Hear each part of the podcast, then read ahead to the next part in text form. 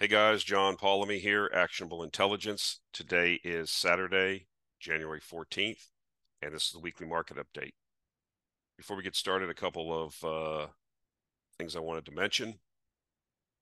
We're close to 10,000 subscribers to the YouTube channel. I think we're 37 away.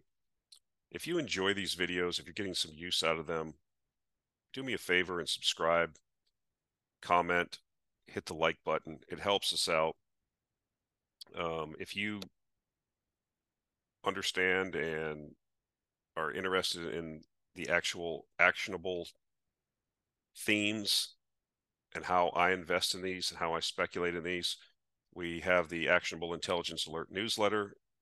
It's available. It's a monthly, comes out monthly. We have the Discord channel where many of the subscribers participate, talk about a lot of things.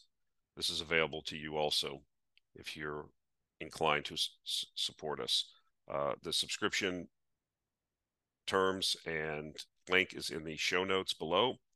And so uh, if you're inclined, feel free to support us in that manner. All right, let's get started. The um, disclaimer anything that you hear or see in this podcast or video is not to be taken as investment advice. I'm not a registered financial advisor. I cannot give you personal financial advice. This is for informational purposes only. We ask that you do your own due diligence on these ideas, and it's your money, it's your responsibility. Okay, so one of the major themes that I've had for 2023 was the eventual return of China to the oil market. Obviously, you all know that uh, we most analysts thought that China would slowly but surely, you know, end the COVID lockdowns and the policy would change over time. They instead decided just to rip the band-aid off. And so I think that uh, I'll show in some subsequent slides, we're already seeing a return to normal, close to normal. And how that's going to affect uh, commodity markets. We're seeing that in the markets. You know, we have copper over four dollars a pound. We've had oil prices up like the last five days or so. Anyway, um, this is an article that I'll put a link to in the Substack. This chart kind of showing the consensus views or the the views of various agencies, energy agencies, and OPEC about demand for 2023. Um, they were all saying that uh, you know we're over 100 million barrels a day, and we'll be heading higher uh, as we get into Q2. Um, I'm that's kind of been my view. Also, I've been saying that I think that uh, I don't know how high we'll get this year. You have anywhere from 101 million barrels a day up to over 103 million barrels a day. The point being that because of the lack of investment and other things, which we've talked about ad nauseum, I'm not sure that uh, the price is going to stay where it's at if we go to a demand of 103 million barrels a day. So I wanted to post this um, as Chinese demand returns. You know, as the SPR starts to end, you know, is that going to be three, four million barrels of returning demand or of oil that has to come from somewhere? So we'll see. Um, I don't know the forecasting uh, record of these entities, but I just wanted to put this out here for food for thought because this is kind of consistent with what we were thinking about too. We've been talking about this, and uh, it's just interesting to note. Uh, sometimes, you know, when it's consistent like this, you know, we have to weigh into the fact that the possibility of a um, recession in the United States, obviously in Europe. So these things will have to balance, but we'll see how it goes. Eventually, though, the long-term thesis of the lack of investment is going to come back and bite us. I'm not sure the world has the capability currently to supply 103 million barrels a day without a major price increase. Well, we shall see. Again, we've talked about uh, Chinese demand. Um, this is uh, off a tweet. Uh, and basically what you have here is major urban hubs see record surge in congestion, this car traffic congestion on traffic. You see overall, you just see like since they ripped the band-aid off, pretty much across the board in all these cities, you're seeing a major V-shaped turnaround. Um, down here, you see another note. Road traffic in China in the week ending January 11th was up 32 percentage points to 134. I guess this is the basis of the um, uh, you know whatever starting point they're at that they're measuring from. But you can see pretty consistently the V-shaped recovery in all the cities. And if you just want to look at, you know, I think China 15 is the top 15, um, basically cities here in an average. So this is indicative of a V-shaped bounce, positive and consistent with our projections. Here's the chart I showed before on flight data in China. You can see they just started posting on this chart the 2023 data. You can see the end of 2022. We were already recovering from early December. We had a little dip, but you can see that we're pretty much going up at a, like a 60 degree angle, um, like a missile shot here. So I think at the low here in early December, we were around 3,200, 3,500 flights a day internally in China. We're well over 10,000 now and continuing higher. We're getting close to levels of being normal. Um, I think international flights will be starting soon. So this is again, you know, I don't. I've actually heard some analysts say that they don't really see this being a big deal, but I don't understand why Chinese consumers would be any different than consumers around the world. I mean, Chinese folks were locked down for three years. Um, when people emerged from lockdown in North America and Europe, they kind of went nuts on going on trips, you know, resuming their life, spending money. They had been cooped up. And I think something similar, I think I saw a projection that like over $1 trillion in spending power has been accumulated by Chinese folks during the lockdowns. Um, I mean, you just see this anecdotal data around, you know, travel plans and inquiries into travel is up hundreds of percent. You have an earlier start this year to the Chinese New Year, so we'll see what happens uh, where this thing peaks out at and levels off at. Maybe it's just a spike during the Chinese New Year travel. We'll see, but um, you really don't see anything in the news anymore about you know when they originally ripped the band-aid off there was all of these uh, armageddon scenarios and people taking pictures at crematoria where body bags were lined up and millions of chinese are going to die. I don't see the chinese reversing this policy. That would really have to really be something major. And i just don't see the news times there was an initial you know attempt by the media to create a you know panic narrative but i think that's went away and people are traveling and it's not the end of the world just like it wasn't anywhere else. So obviously people do die of the flu. They do die of covid. They do die of respiratory distress. Um, it's unfortunate. People die every day in car accidents and every other method but it's not the end of the world. It's just life. Life goes on. And so i think you know as i've said before i don't believe chinese consumers are any different than any other consumers and we should expect to see uh, this return to normalcy and that requires more energy. That's the thesis right? We'll see what happens. You know like i said before you have copper over four. You have a lot of speculations now. You have oil kind of looks like it's bottom possibly and has been up to like the last four or five days. Um, we'll see. That doesn't mean we go directly to $150 a barrel but you know uh, a lot of the companies in the portfolio have paid down their debt over the two last couple years and cash flow tremendously at $85 Brent. Again, you know, I think last week we had a major discussion around uranium, remain very positive on it. I like to highlight these news items not because individually they matter in the big scheme of things, but collectively the inertia continues to build. Um, South Korea to boost nuclear and downgrade renewables. Very positive news from South Korea today. Quote from the article South Korea will boost nuclear power generation and downgrade its plans for renewable energy as the nation overhauls its electricity mix to meet emissions reduction targets. Unquote. So there you have it. I mean, um, I think that, uh, like I said, we've reached peak ESG. I made a video about that several weeks ago or a couple months ago. Um, you're seeing the realization after the initial burst of excitement and government support. Reality is creeping into the in, into things. Um, it's becoming obvious, uh, at least to people that want to have a rational energy policy that they can't do this with wind and solar. And so nuclear is getting more and more traction, becoming more and more of this part of the discussion.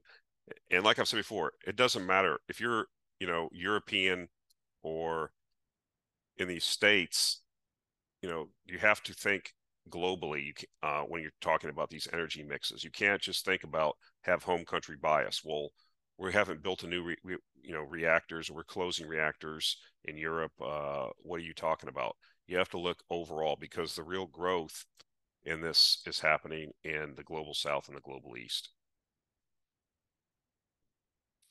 Again, here's Saudi Arabia plans to use domestic uranium for entire nuclear fuel cycle. Saudi Arabia's energy minister said on Wednesday the kingdom intended to use its domestic uranium for the entire nuclear fuel cycle, which it doesn't have right now, by the way. It's going to build it, evidently.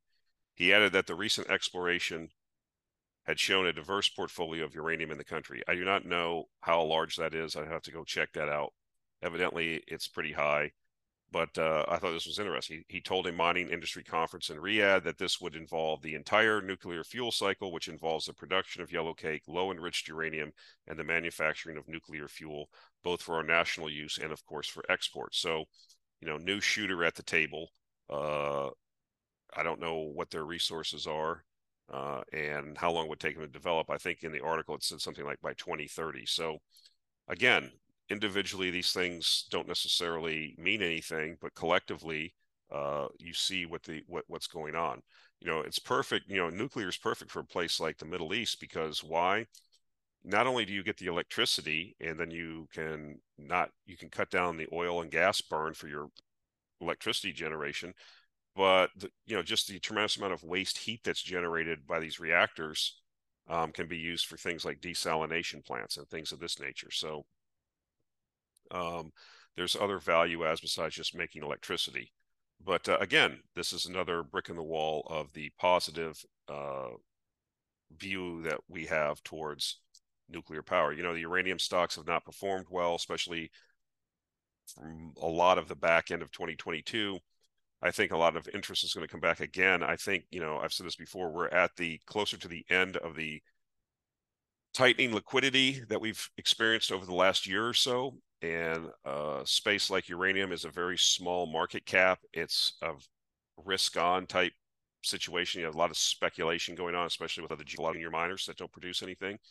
And I think that uh, as liquidity returns, which it will, uh, the Chinese have already started a new liquidity cycle, Impulse, injecting like $250 billion into their economy just in December. Um, but I think you're going to, you know, you're closer to the end of the tightening cycle in the world than I think you are at the beginning. And as economies slow down, central banks will do what they always do. They will create liquidity uh, by QE and lowering rates, and then you'll see risk money come back into these risk assets like uh, more speculative areas of the market like uranium mining. Not and notwithstanding the fact that the fundamentals are are continuously still positive, you really haven't had the big institutional uh, push into um, uranium mining. I think that's coming, especially as uh, a cover for the ESG. But you can only get so much money in this market. It's not that big of a market cap. I think at the last uranium cycle, the market cap for the industry was like 150 billion, maybe. That's nothing uh, in the overall scheme of things. There's many, many companies in the S&P that have market caps bigger than 150 billion. So this is something I wanted to uh, point out. Uh, this is the MSCI Emerging Markets Index. It's up more than 20% since the low in October. I'm just showing the last year. Uh, I wouldn't necessarily bet my the farm on this, but do we have a turn that looks like a you know breakout from the downtrend? Why do I bring this up? Well, I think I've shown this chart before. This is a chart that shows the um, difference between the MSCI emerging markets and the MSCI world, basically emerging markets versus developed markets. Um, obviously, the world index is dominated by the developed markets. And what I think you would note here is that you have these cycles, it seems to be, where emerging markets outperform developed markets. And it seems to go in eight to 10 year cycles, as you can see from like 88 to 94.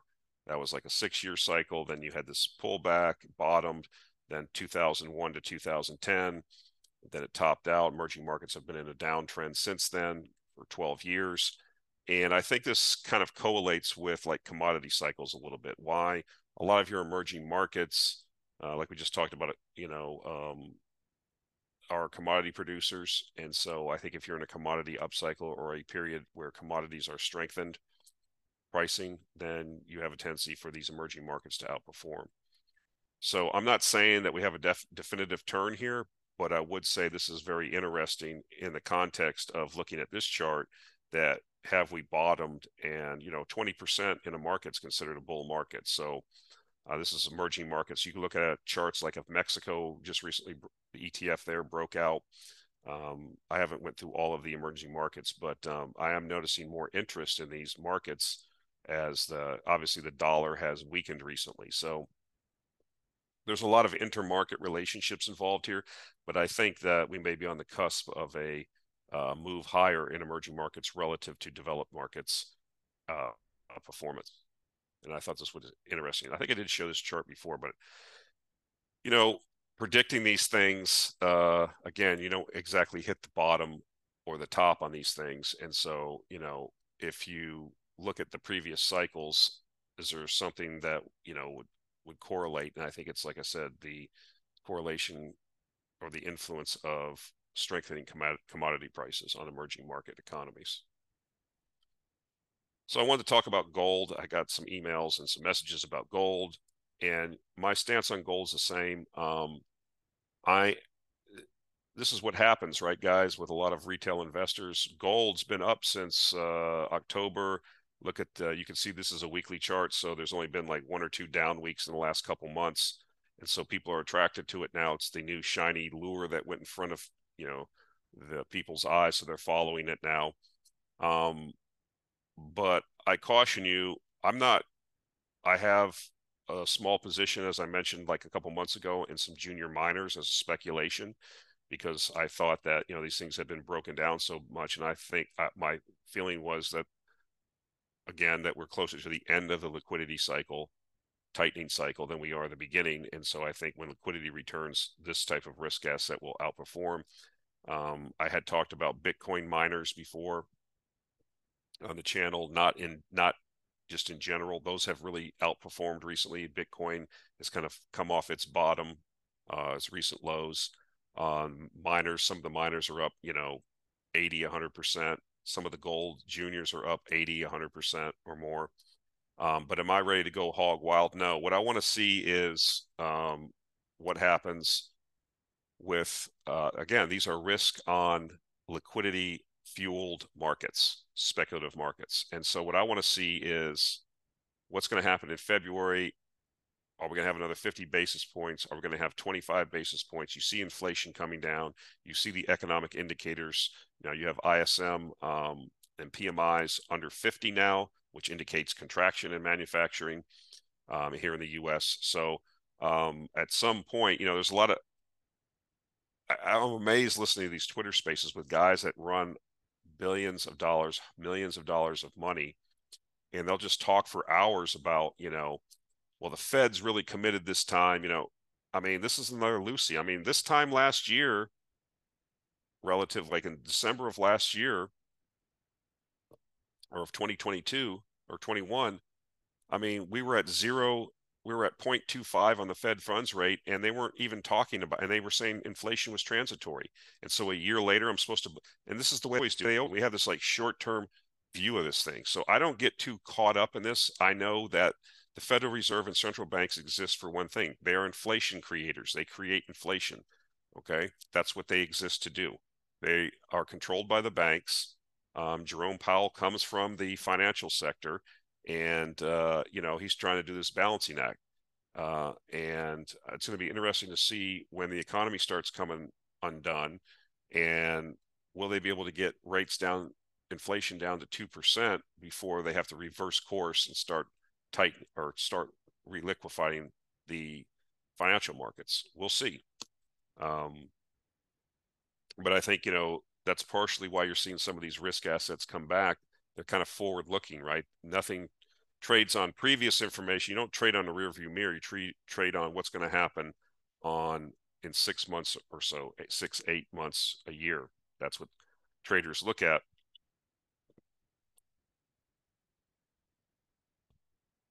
They're not looking at what happened in the past. So um, that's a possibility. The other possibility is uh, quite a few central banks are buying gold. Um, just before the new year, the Financial Times ran a piece noting that central banks were accumulating gold at a rate not seen in 55 years, which is pretty tremendous, actually. In the third quarter of 2022, analysts estimate that almost 400 tons of gold were bought by central banks. That much gold would take around 16 semi trailers trucks to transport.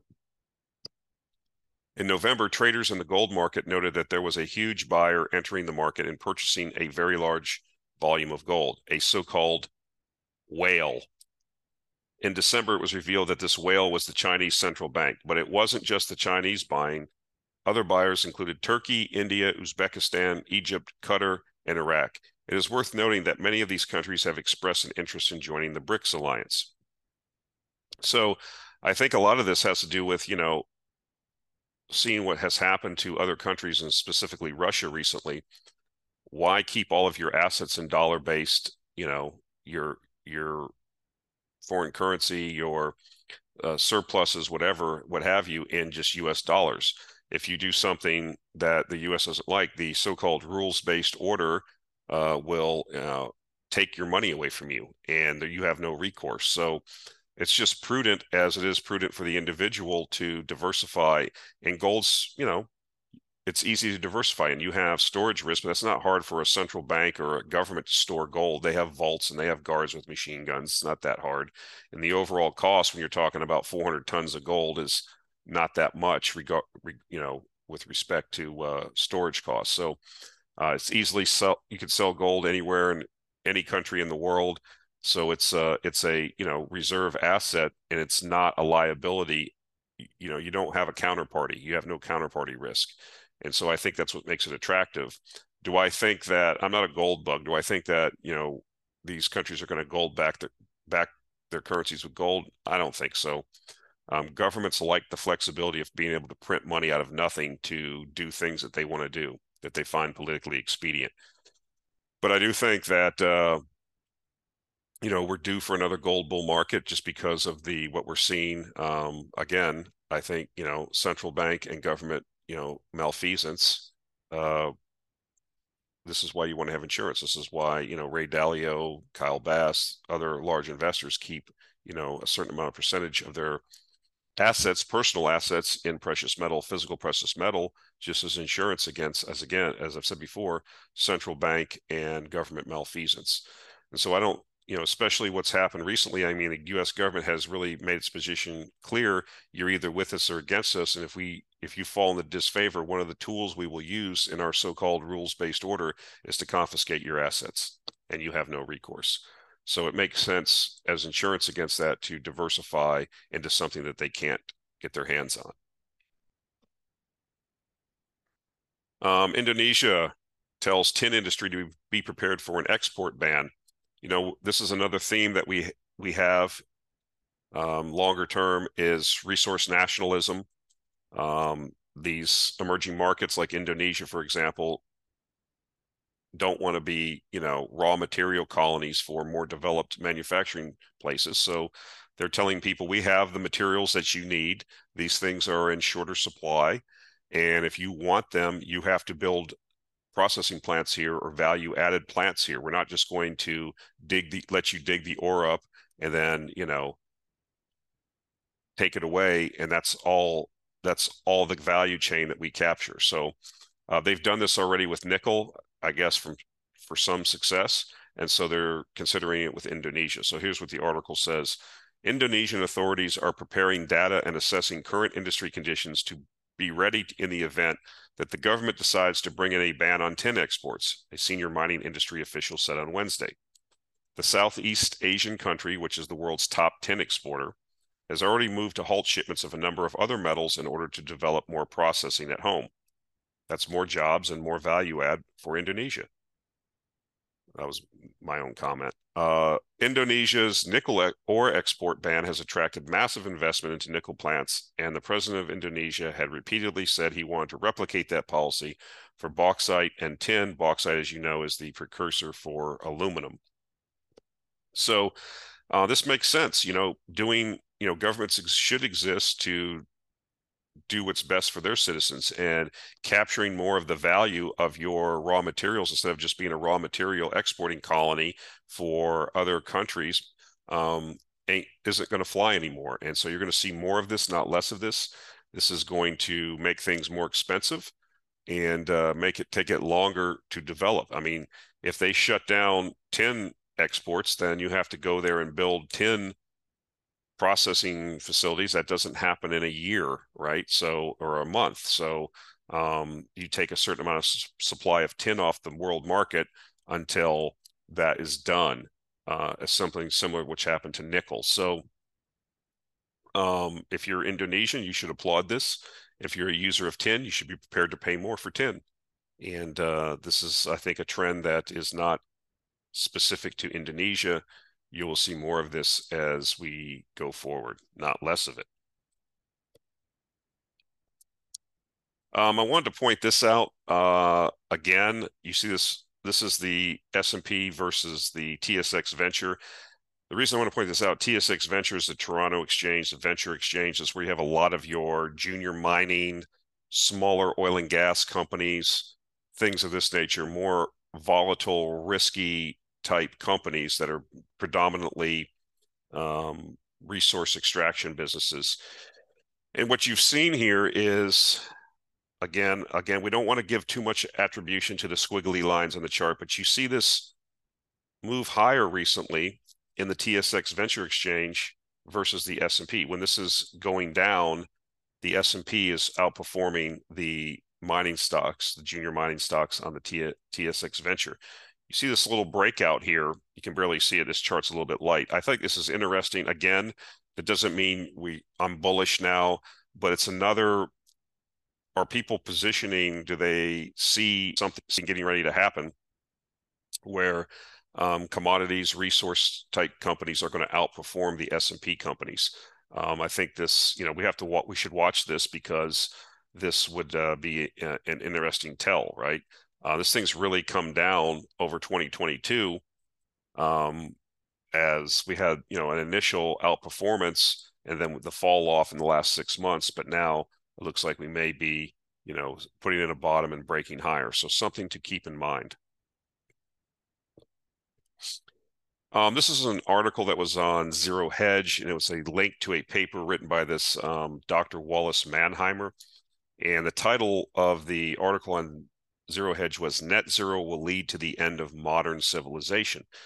Um, again, people ask, like, why are you bringing these things up on a financial channel?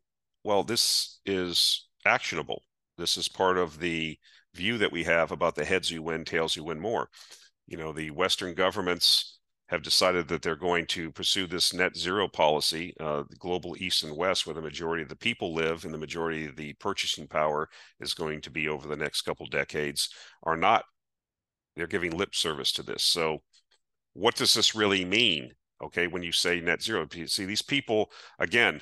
I follow the uh, view that you should define define your terms so that people actually know what you're talking about if you stay ambiguous or you don't, you know, I listen to this, for example, I don't like to pick on these people. This is really shows my irritation. You had this uh, ban, they want to ban now gas fire, gas burning stoves, right? Because they supposedly cause at, all these health issues. And then you have this ridiculous AOC person made a TikTok video or something. I saw it on Twitter. Oh, yes, I have a gas stove, but I just rent my house, so it doesn't apply to me. I mean, just the preponderance of ignorance, hypocrisy, nonsense is you cannot have a modern civilization if this is what kind of people are in leadership positions making policy. And we have too much of this nonsense.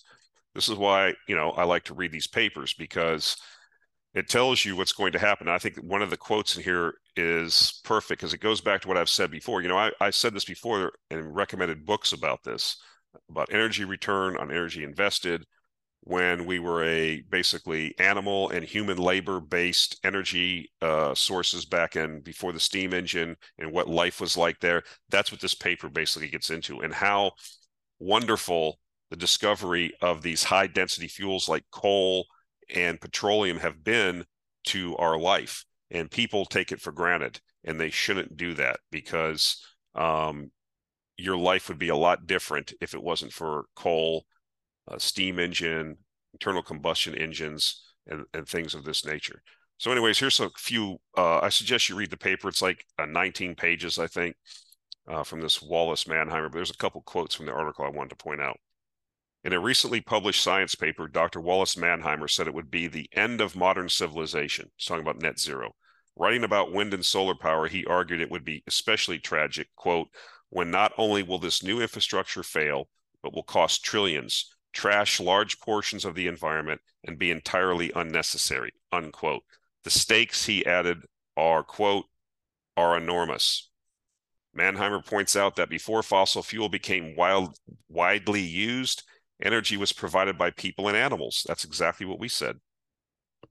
This had all kinds of uh, detrimental effects to uh, the way people live their lives. Because so little energy was produced, basically two to one energy return on energy invested on animal and human power. Basically, you're relying on your crop yields to produce enough food for yourself and enough fodder for your animals so that you could make it to the next spring to plant again. That that's why civilization didn't really take off and was grinding higher uh, very slowly because there was no surplus of energy that could be used to to better people's lives. You were basically at a subsistence level, scratching out a, living like a hobbit.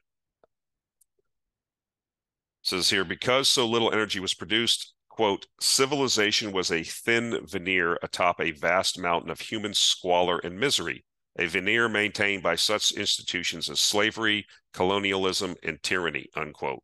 Yes, I agree with that. That's exactly right.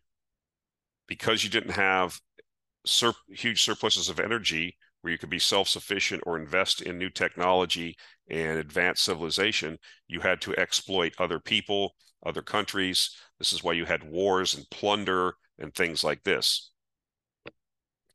In Manheimer's view, the partnership among self interested businesses, grandstanding politicians, and alarmist campaigners, quote, truly is an unholy alliance, unquote.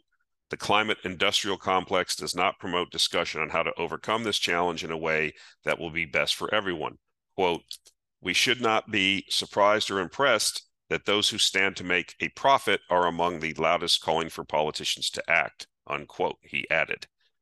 This is, again, human nature. This is Charlie Munger's ad, um, advice. Show me the incentive and I'll tell you the outcome. Okay. When I first was involved in the renewable industry, it was, it was small. It didn't have the constituency that it has now. It didn't have the level of, you know, it was a bunch of hobbyists and first movers and guys in their garage building windmills and then this thing got going and then people latched onto it then you created these various lobbying groups industry associations that are filled with lawyers and lobbyists that funnel money to politicians uh, from the manufacturers and the developers that are part of these organizations. It's the same thing that goes on in pharma. It's the same thing that goes on in the defense industry um, or any other area where um, there's money to be made or money to glom onto on the federal budget, you create these groups. Now you have an industry that's so large and employs so many people and has so much uh, lobbying power uh, that you know you have the entire um, media, scholastic, university systems, politicians, news media, everybody behind this, and so it has its own inertia. And so uh, this is why it continues. This is why we don't, again, we're not policymakers here. We look at the policies in place, we look at what they're going to spend on it. It doesn't matter. They're not coming to us and asking us what we think. Uh, there's people way smarter than me, like Mark Mills and people like that, that constantly lecture on this, write papers on it.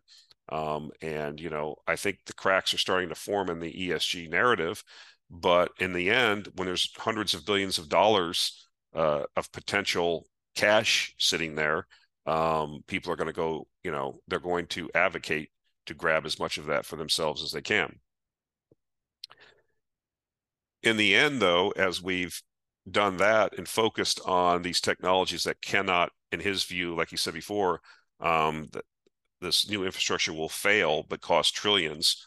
Um, we have not taken those trillions and efficiently invested them into new oil and gas, coal, or nuclear.